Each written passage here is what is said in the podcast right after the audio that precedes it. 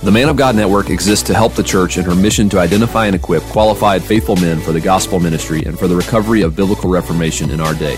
It's our joy to provide you with resources that both encourage you and edify you as you seek to build Christ Church where you are, to the end that He is better known, loved, and exalted. We appreciate the support of our listeners. To learn more about how you can help us accomplish our mission, visit manofgodnetwork.com.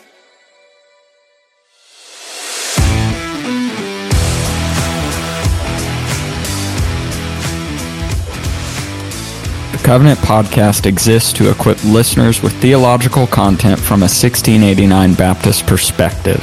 We pray you find this resource edifying, faithful to Scripture, and Christ exalting. Now, let's get started. Welcome to the Covenant Podcast. My name is Dewey Doval, and it is my privilege to interview Douglas Barger for today's conversation on particular Baptist heritage books. Brother Douglas, welcome to the Covenant Podcast.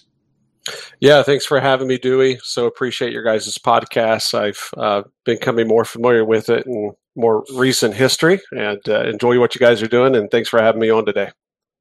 Oh, well, it's our joy to have you on today, brother. And Douglas, since you're a first time guest on our show, would you be willing just to share with our listeners a little bit about yourself and all that the Lord is doing in your current ministry endeavors? Uh, yeah, yeah. You know, I'm just uh, I'm an average sinner saved by grace, brother. Um, our uh, our church, I, I, have the privilege of pastoring Christ Reformed Baptist Church, or a church plant uh, out of Indianapolis from the Bible Study Chapel. We are in our sixth year, um, and the Lord is just blessing our church. Um, we're growing, you know, in the truth of God's word, seeking to be consistent and faithful as a local church where we are at. And um, yeah, so I mean, that's kind of a little bit about myself. Uh, do you want more of that, or how how I ended up getting there, or? Sure, we we love uh, as much details as you feel led to share with our listeners. Always good to get better acquainted with our um, our interviewees. Yeah, yeah. So you know, my uh, my background is I, I didn't I wasn't raised in a Christian home. Uh, grew up in the inner city of Indianapolis. Um, me and my wife, we married. Neither one of us were Christians. Neither one of us, like I said, come from Christian homes. And, um, you know, early on in our marriage, uh, you have two sinners that are uh, having a lot of problems, things of that nature. And it just so happened to be that her sister was married to a Baptist minister, uh, Pastor Cleve Morton, who is uh, still the minister of Bible Study Chapel. And um, I, you know, I told her at that point. Uh, now that I look back, I know that the Lord was really drawing me to Himself, but I was just totally ignorant of it. But I told her, uh, facing, you know, just some of the consequences of sin in our marriage and things like that. I, I said, you know, I, I think that what, something that would help us is, is if we go to uh, your brother-in-law's church. and so I'm thinking, you know, this is just uh, a, a marriage improvement, a life improvement, you know, decision.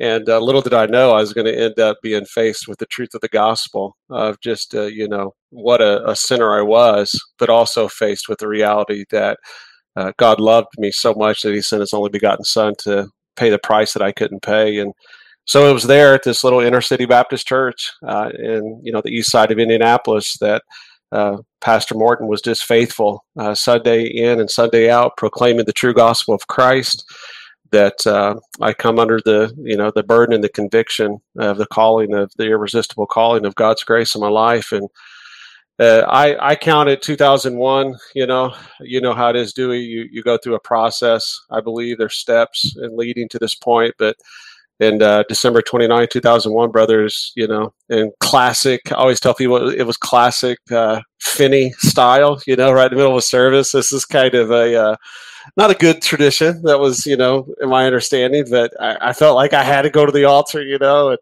lay it all down there and uh, just repent and, and ask Christ to save my soul and be the Lord of my life. And so that was in 2001. And, um, you know, it's a, I, I just give you a Cliff Note version, but four years pass and, um, I, I, feel called to to help and to serve in any capacity, and and so the church, you know, I just under Pastor Morton was uh, discipled, uh, given opportunity to help uh, ministerially in different aspects. And then in uh, 2006, I was ordained uh, by Pastor Morton and the founding pastor there, Shay Mahiran. That that was in 2006, and then um, interestingly, I didn't really get any kind of formal training uh, in ministry until four or five years after I had already been doing the work. You know, teaching the adult Sunday school class and helping out in various capacities. And uh, so that's when I enrolled at London Reformed Baptist Seminary. Um, and then in 2015 is when we left the Bible Study Chapel to come and plant Christ Reformed Baptist Church. And that's uh, where we've been since then. And uh, so, yeah, just continue to, like I said, uh, seek to be faithful to the Lord and his calling in his local church is kind of where we're at now. Amen. Well, it's certainly encouraging to hear your testimony and just to reflect on the incredible providence of God to orchestrate all those details to lead you to saving faith and then ultimately to bring you to the point where you are now as a faithful minister of the gospel. So we're certainly grateful for all the men and women like you uh, who are faithful to where God calls them after salvation. And that really brings us to where we're going to be spending the, uh, the majority of our discussion today. Um, as I noted previously, we're going to be focusing on um, the subject of particular Baptist heritage books, uh, which is something that you are really involved with. I would love for you to share with our listeners maybe some of the details about how this ministry came into being and how specifically you're involved with that ministry. Yeah, sure. So, particular Baptist Heritage Books, or you know, the acronym PBHB. Uh, you know, first of all, it's just a little bit about what it is. It's a it's a nonprofit publishing ministry that's connected uh, with our church, CRBC in New Castle, Indiana. Uh, I serve as the general editor, and my primary responsibility is to just make sure that the direction we're heading with it is in accord with all of our goals, which is really kind of straightforward. Is it's to strengthen local Baptist churches through the republication and distribution of our historic, particular Baptist or Calvinistic Baptist uh, literary heritage. And um, so I, I, serve in that capacity. You know, I have a lot of nuts and bolts uh, tweaking and, and, and working behind the scenes to just make sure those things are working in that direction.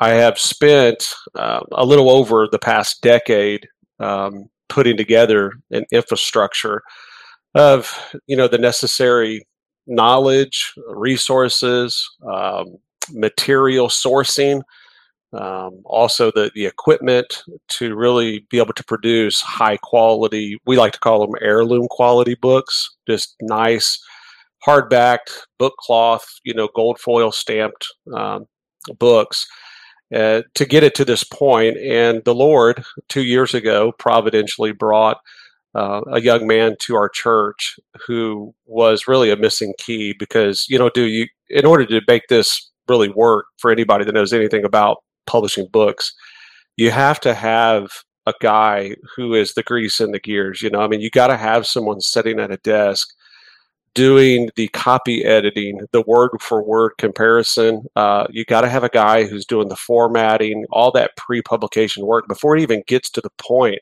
of coming over to the bookbindery side for, for production. And that's the most labor intensive part. So um, this this this fellow he came and um, uh, that's our copy editor, uh, a, a, young a young man from our church, AJ Hammerker. Uh, give a shout out to AJ. I know he's probably going to be hearing this. He likes your guys' podcast, um, and um, so yeah. So th- that's that's kind of where that's kind of how it, it, it got started. Uh, that's kind of you know the history behind it. There was a, a decade of just building up to this point, and then we really uh, didn't launch this um, publicly. I would say until about a, a year ago, a year and a half ago. Um, and you know, our main goal was then just to put our confessional catechetical standards of the 17th century particular Baptists in a very high quality format, like they'd never done, been done before. Um, and so we rolled those out. We're right now, you know, working on some things. We're sure, we'll get into that in a moment. But um, yeah, the particular Baptist Heritage books. That's just that's that's kind of who we are. Um, you know, we work with an advisory board. We're rooted and connected with our local church, but we have an advisory board consisting of other Calvinistic Baptist pastors, uh, one historian who um, you know they we run works. I'll run works by them that we're that we're going to interest be interested in publishing. I get their feedback. Uh, we're not seeking to reinvent old controversies, uh, but at the same time, we do have to be mature enough. I would suggest uh, that is Calvinistic Baptists. We do have to be mature enough um, to be able to not throw the baby out with the bathwater. Uh, most societies, you know, of reformed communities, there's nuances in their men in their history that maybe they don't entirely agree with, but you know, there's a lot to a particular author that is of much value and contribution to the larger uh, stream of theology that we need to, you know, embrace and study and, and so forth and so on.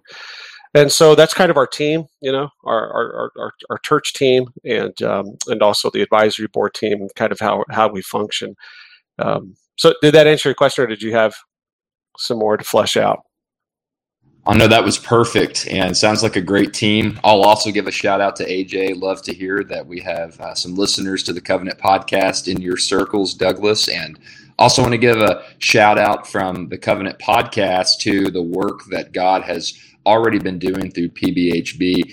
Um, you know, Austin was telling me before we had the opportunity to record today's show, and um, I uh, unfortunately he's not able to join us today, but he wanted to tell me that he has really enjoyed the um, first and second London Baptist confessions, as well as the Baptist Catechism that has been released through PBHB. So, want to make sure that uh, we give credit where credit's due from the Covenant podcast to the uh, incredible work that the Lord is allowing y'all to carry out. And if you'd like to, Douglas, for the benefit of our listeners who may be interested in purchasing a copy of the uh, first or second London Baptist Confession or the Baptist Catechism that has been produced through PBHB. Could you share some details about um, where they can access that particular or those particular works, and uh, maybe some of the details about how those works came into being?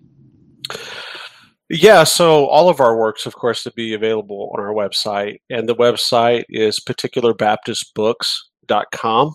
So these titles that we're talking about right now, they're they're on there we are right now um, actually they're working on it. My son nolan uh, i should have mentioned him. He's uh, he's 16 years old. He's working in the bindery too. Uh, you know it's summer so he's got a lighter load for his schoolwork. And uh, he's out there right now putting the headbands and the satin bookmarks on the orthodox catechism by hercules collins. Um, again that's going to be printed and bound in an edition that's never been done before um, but specifically, that's where you can go to order our books, all of our titles that will ever become available. And a little thing that makes um, our editions unique um, is that number one, the, the way they're formatted, you know, they're just really high quality book cloth. Um, the, the, the, the, even down to we, we even focus even the, the quality of paper that we're using um, the color of the paper so forth and so on but the feedback i'll just tell you the feedback we've gotten from customers so far uh, which has been pastors and then also laymen in the churches they they love how it's a very simple approach but i don't know why it's never been done before but we have embedded in the confessions and catechisms the text themselves. We have two translations. We offer it in the king james uh, authorized version translation and also the new king james. Uh, we've been contacted by people saying, "Hey, can I get one in the NA, the NASB and the ESV?" And we're like, "Guys, we can't afford to print like that many different translations, you know. So we picked these two. Uh, one's a modern, one more, one's more archaic. But um, we're, we're hoping you know people will receive those. But one thing that we've received is, by way of feedback is that by having the actual words of Scripture embodied in these confessional and catechetical standards, they really tremendously lend themselves to the devotional quality that really they deserve. Um, we have in my own family, we've been experiencing that. So let me just paint a picture for you. You know what makes our additions really, in and of themselves, worth the price. This one simple aspect of having the scriptures embedded in the document itself. So, like we're going, you know, through the Baptist Catechism, we'll read we'll do our, our Bible reading. This is just how my family does it. We'll read our Bible reading in a chapter of the Bible. We're going through Mark right now, the book of Mark. And then after we get done with that, we read a question uh, and then we answer the question together. So someone in the family will get to, you know, we just rotate. So like Nene, my young daughter, it's her turn, right? She'll read the question. And then as a family, we answer. And then, brother, you know, it's right there I mean, we could flip through the Bible and find it all, but it's just so convenient because let's just be honest, Dewey. Um, I don't even know. I didn't. We didn't get to know ask one another. I don't even know what your family context is, but I mean, you know, I, I work in construction, and you know, when I come home from work, brother, and I take off my boots at the end of the day, I mean, I confess I got to say a prayer, Lord, you know, help me go in here and lead my family now because I'm tired and you know, and maybe I've had a bad day, but you know, I still want to do the most precious thing there is on this side of heaven, and that's be with my family and worship of God. And so we, it's right there, and I just conveniently will look at my family, and I'll say, okay, so this is what this catechism says, but you know, is this in the Word of God? We believe that this is what the Word of God teaches. And boom, it's right there. And we read the scriptures, and it, it, it's almost like the catechism with the scriptures embedded in it right there, like that. It's like the catechism serves as a springboard, which makes my responsibility as a father to lead my family spiritually just that much more easier to do. It's a springboard. I read, you know, I read the verse and I say, oh yeah. So we see how that Christ is the redeemer of God's elect, and we see how Christ is this eternal Son, you know, both God and man forever. And it's just right there in the Bible. And so just you can imagine the impact that that has on my children when they see that what dad's saying is rooted and anchored in the word of God. And we know faith comes by hearing, amen, and hearing by the word of God. And so as they see this and as it's being demonstrated to them, they're going to see it's not the, the words of a mere father or, or a mere man. These are the very living words of God. And I, am doing, I, I, I have faith, brother, that, that the Holy Spirit, you know what I mean? His word is not going to come back to him void and he will bless that in his own sovereign way. So, um, kind of rambling here a little bit, you know, my family worship aspect. You asked me a question, you know, the sec- the first, second, uh, London Confessions, the Baptist Catechisms, uh, the way the format we're doing them, including the scripture index. I mean, including the scriptures in the pages, but also the quality of the book uh, makes them unique. We've gotten positive feedback about that, but also on a more practical side uh, what I've heard back from pastors and teachers is the scripture index in the back. So for the brethren who may be listening to this podcast, I would like to ask them Have you ever been preparing a class or a Sunday school lesson, right? Or something? And you're dealing, say, just with the doctrine of justification, uh, you know, you're in scripture, you know, say you're over in Galatians or you're in Hebrews. That's where I'm at right now in a pulpit ministry.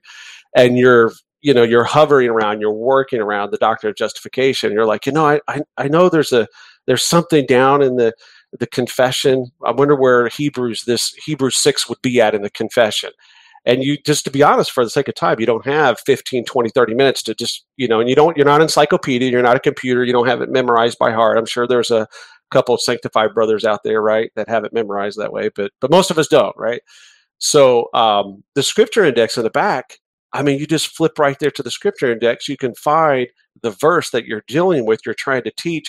And now you have a convenient uh, resource to work in the confession or the catechetical standard that you know you want to massage into the body life and into the hearts of the people in your church you can work it in and you can you know you can quote from it. Or you could say you know this is how the our early particular baptist forefathers handled this text. Notice you know what they said in the second London confession. So it's just a it's just a tool. Uh, it's just a convenient uh, resource uh, to work in, in in the ministry that way. So that's just a little bit about the first second and uh, the Baptist Catechism editions that we've published so far, and uh, we will be this week. Uh, I'm sorry, not this week. Next week, actually putting on our website the Orthodox Catechism in the same format. Well, thank you for sharing uh, that information, Douglas, as well as uh, a little bit of personal information about your family devotions. It's interesting you bring that up because I always like to tell our church members as well that though we do acknowledge the rich theology and, and, the biblical basis for creeds and confessions and commentaries and other resources that help us in our study of scripture it's so important to be able to to, to use those resources in your words as a springboard to get us back to the word of god because it's the word of god which is our ultimate authority for all matters pertaining to life and godliness and it's the Word of God um, that we know, um, as you mentioned, uh, quoting from Romans 10, that faith comes through hearing and hearing through the Word of God. So it's so important to um, be able to go resources ultimately back to Scripture, which it sounds like PBHB is doing a great job by including both the Scripture citations with X as well as the index uh, that past lay students of Scripture can go to for easy access and hopefully helping them plan some lessons for the edification of God's people if they use those resources in their lesson planning. I also want to mention too, Douglas. I forgot to tell you before our conversation, but um, our listeners will probably need to be on the lookout for this as well. The Man of God Network is about to begin um, doing a little bit of advertising for PBHB with the Covenant podcast and maybe some of the other shows that are connected with Man of God Network. So um, I, I, love all the information you shared today, and hopefully we can help disseminate that on behalf of PBHB uh, just to get some additional viewership to the work that you guys are doing. And I know that it will be a rich blessing to the church as a result um, of getting people acquainted with PBHB. But a little bit about the future here, um, the future plans of PBHB. What would you say, Douglas? Um, just as as much as you would be willing to reveal uh, on the on the context of today's show, what are some immediate plans or projects that you guys have in the works, and maybe some of the more distant projects that you guys are working on releasing? Yeah, yeah. So um, some exciting things that that we're excited about that's you know coming up within the next 30 days is we have a publication um, that's going to be entitled pillars of truth for baptist churches. And i'm just i'm just right now doing i'm looking at our website on the coming soon page. These are announced books that are coming out within the next uh, 12 months. Um, but that one's right on the the, the verge of being published. So here within the next couple weeks, that's going to be published. We we approached that initially under the title "The London Standards," and for you know the small the small crowd that is aware of us at this point, we're very you know new. Um, they may have noticed that we changed the title of that, and we did that directly in consequence of some advice we received uh, from you know the advisory board and some other um, Baptist historians because in, in, in, in a technical sense, the Orthodox Catechism was never accepted by the General Assembly of particular Baptist churches. Um, it, as far as I understand it, its extant evidence demonstrates that it was only published one time in 1680. Uh, and it was published by Hercules Collins for his church. I'm sure that there was, and this is an argument from silence I'm aware of, of that. It was probably used by you know some other people as well, but the issue that the original Orthodox Catechism had in it, um, having singing as an ordinance and the laying on of hands, is most likely the reason you know why it never went through more editions than that. However, when the Orthodox Catechism is adapted, such as uh, the good folks over at uh, Reformation Baptist Academic Press over at RBAP, uh, uh, Dr. Richard Barcellos, you know, he did an edition of this with uh, Haykin and Weaver some years ago. Uh, it's a small paperback edition. I think that's the one that most people have today. That's an abridged, that's an adapted version. And I think the adapta- adaptations that they did were good. Um, I think that what it did is it harmonized the Orthodox catechisms by Collins along with the Baptist Catechism and the Second London. And so they were really more harmonized that way.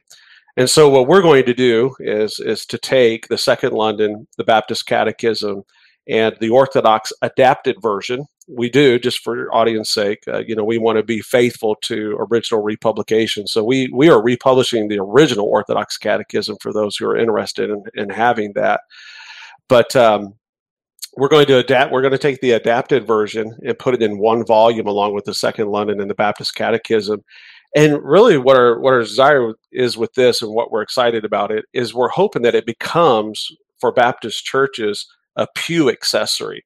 So we're going to print it. You know, it's going to be a six by nine book cloth, gold foil stamp, and our vision is, is we hope and we pray that this will be in the pew uh, in Baptist churches uh, that way there can be from the pulpit you know a resource in the pew that's going to be durable you know last for years to come. Uh, when you know a pastor wants to to do a, a catechism answer and question session with the congregation maybe perhaps with a pew accessory like this uh, you know the liturgy of our worship uh, could be begin to inculcate this doctrinal heritage that we've had, and to a large degree we've lost, but is being recovered amongst Baptist churches. So we're really excited about the Pillars of Truth uh, for Baptist churches, which is about to come out. Um, another thing that's going to be released in the in the near future, we're excited about, is the Principles and Practices of Regular Baptists. This is a good expression of 19th century Calvinistic Baptist theology, especially here in the Midwest. Um, so that that's going to be released. We have uh, probably within the next two months, we're going to republish in two volumes The Cause of God and Truth by Gill. This is, to my knowledge, and I think most people acknowledge this as well, one of the most robust treatments of the five points of Calvinism that's ever been written. Uh, so we're going to be publishing that and you know a two volume set. Uh, this is going to be there's a lot of work talk right now about Gill, and we're very appreciative of a lot of brethren that are drawing focus to him. Um, like I said, I've been working on this for the last decade. We have currently 13 and maybe 17 volumes worth of Gill's works transcribed. They're not line edited. Uh, we're not interested in doing any kind of adaptation or abridging it. We just want Gill to speak for Gill. And so the cause of God and truth that we're going to put out within the next 30 days is going to be the first two volumes of what we hope will be 13 to 17 volumes of all of Gill's works. And again, that's kind of been in the motion uh, for the last, you know, 10 years. I've been working on that. Um, we have, so that's that's coming up in the near future. You're just asking me things. We're excited about those works. Uh, we're going to redo the works of Dagg, uh, and I'm, I'm right now working with some people to try to do the introductions for Dagg's work. So those are coming out, and folks can go to the particular Baptist books.com website and go to the coming soon. They'll see kind of things that are kind of being in the works and things that are going to be coming in the future. So so yeah, that's kind of we got our we got our we got our plate full. We are excited too that we uh, recently picked up a UK distributor uh, last week. The first shipment went out, and it was absolutely shocking the cost to ship the books over to the UK. So uh, you know, your audience, please pray for that. Pray that these works would be, you know, disseminated uh, over in the UK as well. It's just interesting. Don't you think it's kind of interesting, Dewey, how that we're on this side of the Atlantic, but like, you know, there's this. I'm thankful for it too. I'm really thankful. I'm sensing in the Calvinistic Baptist community, um, there's a there's a there's a real zeal, you know, to retrieve our literary heritage. Uh, I'm I'm I'm just we're really excited about that uh, we're excited just too. I don't know who may be listening to the podcast, but we're excited about partnering up with other ministries as well. Um, you know, I'm kind of going off on another track here. I apologize, but I just want to pl- make this plug. Uh, you know, if there's brothers out there who have, uh, or other ministries out there who have done some legwork with, you know, the copy editing side, the the the, the line editing, the transcription side of things, it's very costly. Um, you know, it is. It is very costly to get books in this sort of format published. And uh, I just want to make a you know an invitation to anybody out there in the Calvinistic Baptist community. It's it's really essential because of our ecclesiology, the way that we are structured as you know most biblical. It is most biblical our ecclesiology and the nature of the church. Uh, we are you know under Christ's direct headship, um, but at the same time that forces us as a community really to reach out and connect with one another and work with one another in order to make these sort of things possible.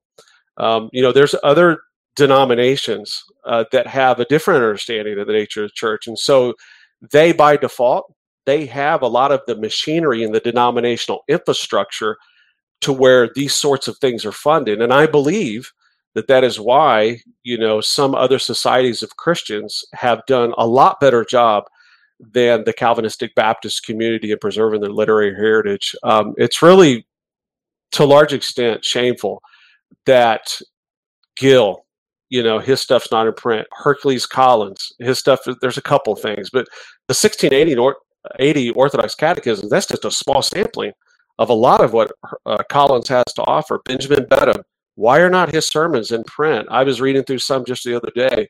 I mean, it is good, good preaching. Um, so, you know, uh, it's an open invitation to those who maybe are working on things in their own individual ministry, so forth and so on. We have a, a, an infrastructure that can put these things to print. Please reach out to us. Let's work together as Calvinistic Baptists to put our literary heritage back into the hands of the people in our churches to strengthen them.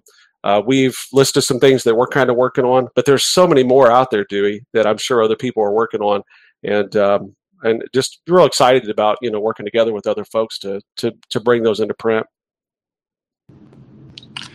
Well, you definitely read my mind on two fronts. On the one hand, um, I'm right there with you, Douglas. The the growing resurgence of retrieving and recovering um, our Baptist heritage is has just been extremely encouraging. Um, I know that uh, the London Lyceum is doing some good work uh, with H and E on uh, the John Gill project, and it's just so encouraging to to see how PBHB is uh, coming on uh, track alongside groups like that to, to try to co-labor for the retrieval um, of just our, our incredible theological heritage that we enjoy as Calvinistic Baptists. Um, you know, and, and the, the, second thing that you mentioned uh, that uh, I mentioned you had read my mind, as it were. The second thing that I wanted to transition into, and, and you alluded to it pretty extensively in your previous response, but it does take consistent source of, of financial support for any ministry's longevity and sustainability and, and their efforts to accomplish whatever goals that they believe the Lord has placed upon their heart. So I just want to give you the opportunity, maybe once more. Uh, feel free to say uh, as much or as little as you feel led to do so. But what are some ways for our listeners who may feel led to support the ministry endeavors of PBHB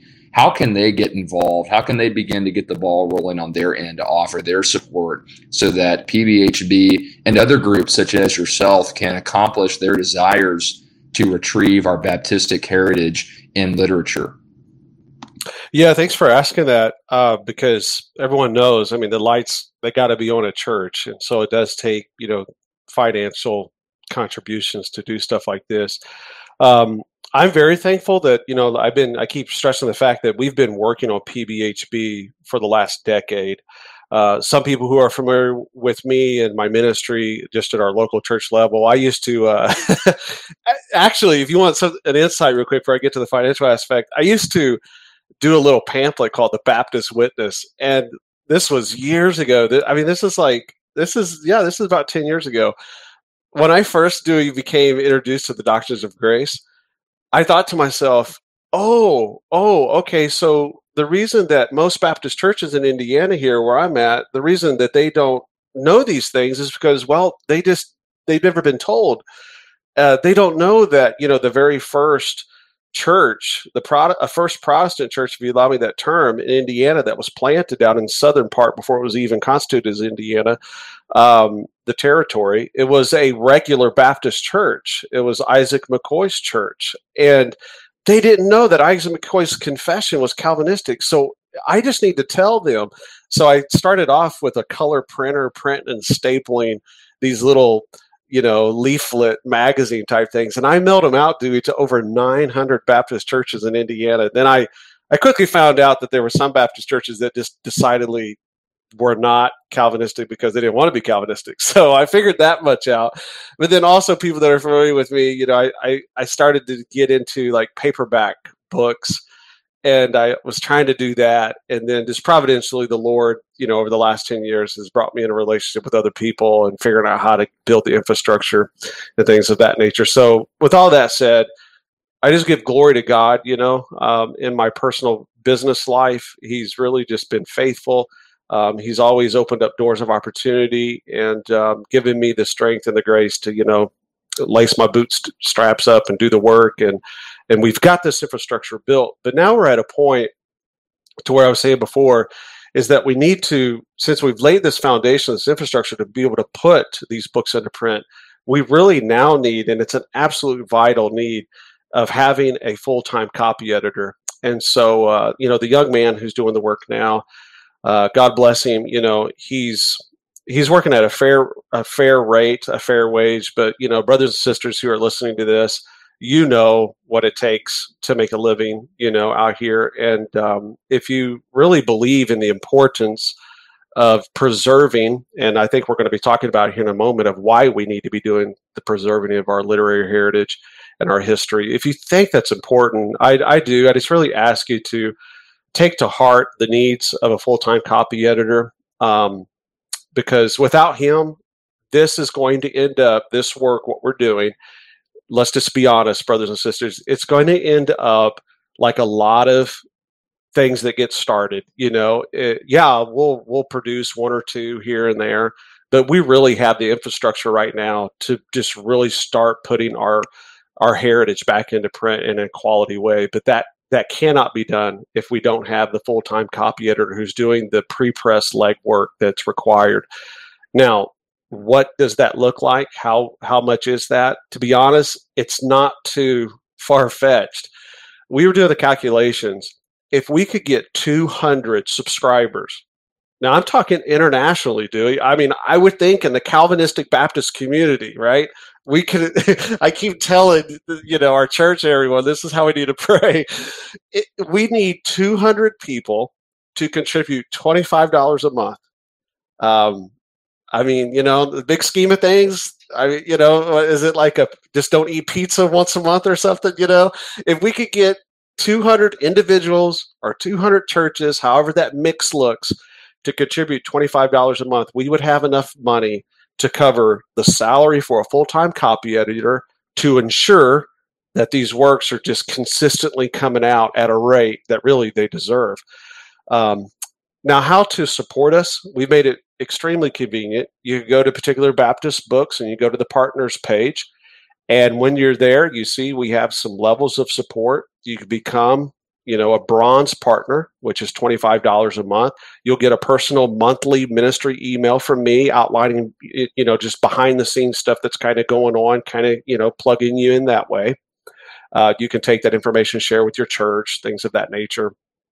And then you or you can be a silver partner that's $50 a month and with that you'll receive a store item uh, one store item, you know, a shirt, coffee mug, a lapel pin, something of that nature. And every three months, you'll get a free book uh, of your choice, whichever one you want from the titles that we publish. And we have, praise be to God, we've gotten our first, since we've made this announcement a month ago, uh, we've got our first gold partner, $100 a month. And uh, as a gold partner, you'll receive everything that I just mentioned. Plus, you'll receive an additional book every single month uh, from our list of, um, of books and titles. And then lastly, so the way someone could become a partner is a platinum partnership. And that's just really putting up the financial collateral to, to actually publish a whole book, which ranges anywhere from $500 to $1,200 that's that handles all the pre-press work and that handles all the raw material that's required to bring it into print and if you choose to do that you have the um, the privilege of being able to dedicate that book on the verso page or the title page in honor of any institution or individual that you would want to do that with. So yeah, that's that's that's our need, really, Huey, uh, Dewey. That's our need uh, is to really get this salary uh, for our copy editor in place uh, for at least you know the the near future. We have enough right now between now and this time next year for his salary. After that, we would just, you know, we're in prayer, Lord, you make a way, and we'll see where we go from there. But that's our vital need right now as we're launching this out is to really secure his his uh his salary there, and that's how people can come on board and become our partners with us. We've been discussing the ministry of particular Baptist heritage books, or PBHB, with Douglas Barger during today's show, and we've certainly touched on many fascinating subjects already. But in my opinion, we've saved the best questions for last. Douglas, to any of our listeners who may be questioning the value of recovering Baptist history, particularly particular Baptist history, pun intended, what would you say to try and persuade them on why this is such an important endeavor in our day. And then maybe after answering that particular question, pun intended once more, to those who are listening who already see the value in retrieving and recovering our Baptistic heritage, what final encouragement would you extend to them in their efforts to press on in their study and support of these types of endeavors? yeah, I I was thinking about this this question of you know what's the importance of doing this, and um, I, ke- I kept thinking back to our Old Testament reading from church this past Sunday. Our Old Testament re- reading right now is going through the book of Jeremiah, and in Jeremiah six, the the charge as if it's like a courtroom scene, you know, the indictment and the charge is, is, is still being laid out by God uh, through his inspired prophet of what the people have done. And I, I made the observation in the Old Testament reading that notice how, even though the charges are being laid out of their guilt, sprinkled as if it were all through uh, the the indictments against them are cause and ways in which their covenant God was demonstrating that He had not moved, that He was still faithful, that He was still willing to forgive, in so much as they would acknowledge their iniquities.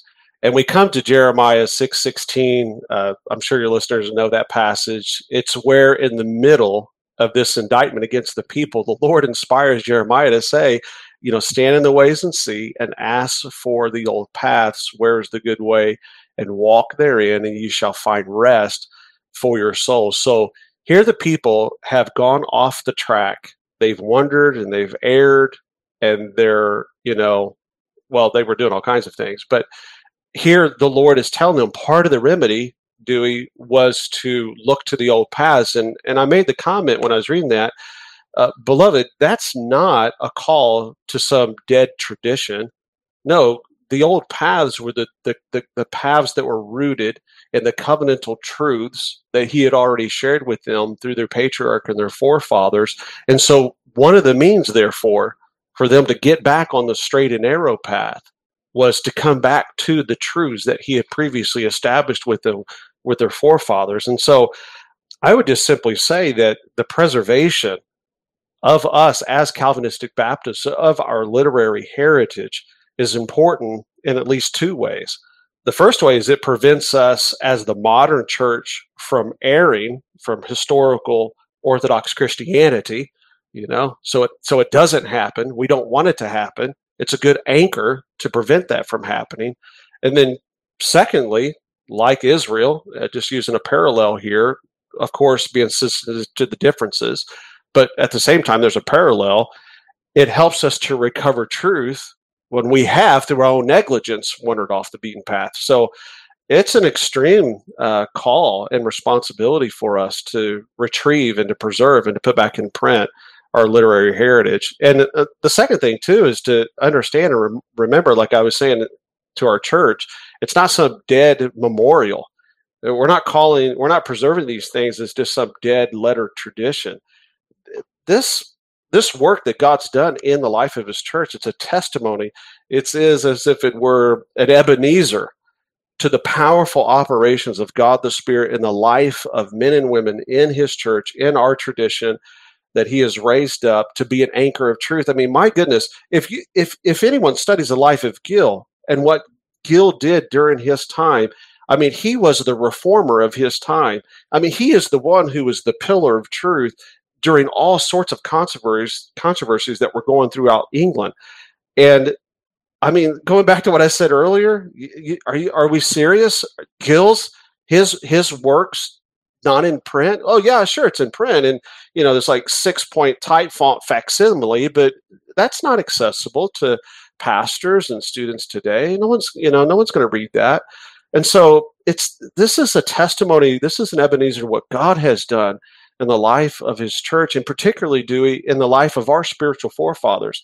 And so, it, it's a, it's extremely important. It's extremely important, and we just pray that these works, as he would seek to bless them, would promote gratitude for what God's done in our our history, promote gratitude for the biblical truths that they espoused, and uh, also just encourage us as Baptists today to continue to practice uh, the faith that was once and for all delivered to the saints.